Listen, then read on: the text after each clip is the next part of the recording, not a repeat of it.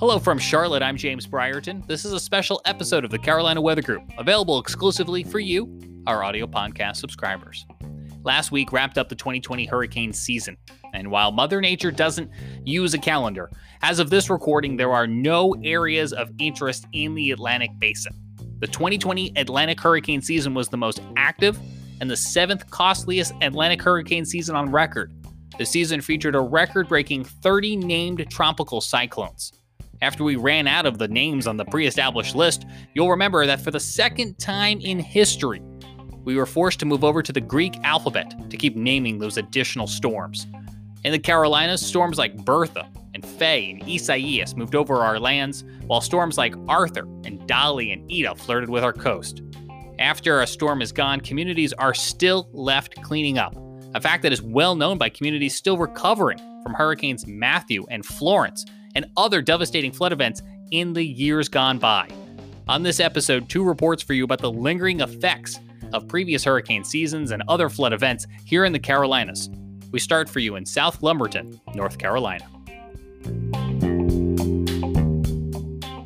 North Carolinians in the eastern part of the state end up in hospital emergency rooms for asthma treatments more than any other region, according to researchers at East Carolina University. Their study of asthma-related ER visits from 2010 to 2014 found that as a group, more people in eastern counties suffered from severe asthma compared to Piedmont and western counties. The researchers say mold growth in the aftermath of flooding from hurricanes is the culprit, and climate change could make the problem worse. Mold scientist Anindya Chanda says prolonged exposure to molds can weaken the immune system. If you had been diagnosed sometime before with asthma, even though you're not showing any asthma symptoms, you are more prone to mold allergies. They can make quality of life very difficult. He adds mold allergy symptoms like headaches, congestion, and fatigue overlap with many other conditions, so oftentimes people don't realize mold is the cause. He believes the risks from mold associated with more frequent flooding and hotter, more humid weather due to climate change is a serious public health threat. Data from the North Carolina Institute for Climate Studies indicates that hurricanes hitting the state will likely bring heavier rains in the coming decade and increase the likelihood of freshwater flooding. Chanda adds molds can quickly appear whenever there's moisture. He says after repeated flooding events, mold problems can become so severe they are cost prohibitive to fix. And the reason why they need moisture is because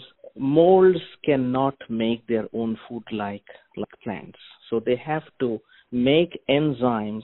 Those enzymes will break the substrate, and they have to absorb those digested substrates into their cells. In 2016, flooding from hurricanes Matthew and Florence drove Shalonda Reagan from her home in South Lumberton. Reagan says 3 feet of contaminated water inundated her split-level home, and the resulting mildew triggered asthma attacks so bad she could no longer live there. She adds that her asthma has since improved, and notes it's the kids in her neighborhood she worries about. You imagine kids whose parents may not have transportation, and it's like they have to go outside and play because they can't go through like a park or something, and then they have to play around this debris all the time. It's not fair. Studies by researchers in North Carolina and Georgia reveal that among children who died of asthma-related complications, 82% were Black. Another study found that eastern North Carolina counties with the highest asthma rates were also the poorest counties, with a high proportion of Black residents. This story was produced with original reporting from Lynn Bonner for the Raleigh News and Observer, with support from the Pulitzer Center on Crisis Reporting.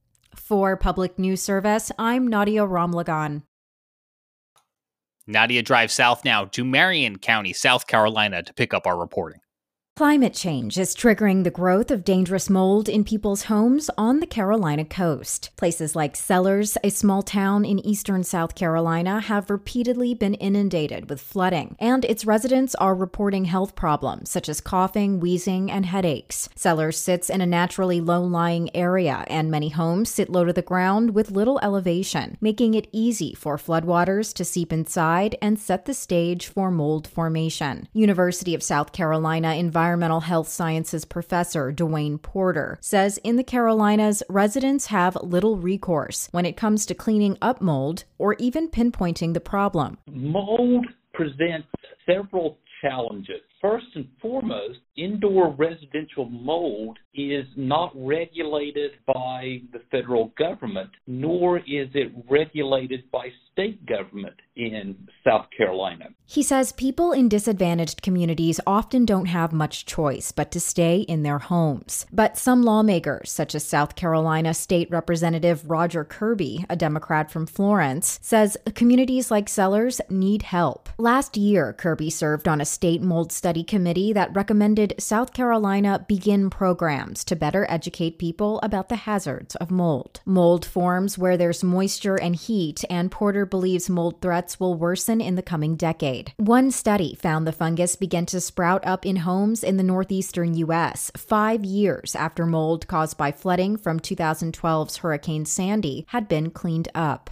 Increased flooding, changes in precipitation, changes in storm. We are potentially exposing any number of communities and the residents within the communities to this significant public health concern. According to the National Weather Service, since 2015, Sellers had 3 of its wettest years in the past century, receiving anywhere from 10 inches to more than a foot of rain above normal. Prolonged mold exposure can weaken the immune system and make people more vulnerable to the coronavirus. Porter says public health and environmental regulatory sectors need to do a better job educating communities. We have got to work to develop culturally appropriate resources to work alongside these communities so that they can begin to better understand the magnitude of this public health concern and what steps they can take to try to avoid it or to mitigate the issue. Cleaning up mold-infested homes often requires tearing out sheetrock and other materials that soak up water and foster the growth of the fungus, and can cost tens of thousands of dollars. The Federal Emergency Management Agency says it does not provide individual aid for mold cleanup following big storms. This story was produced with original reporting from Sammy Fretwell for The State in Columbia, South Carolina, and the Raleigh News and Observer, with support from the Pulitzer Center on Crisis Reporting. For Public News Service, I'm Nadia Ramlagan.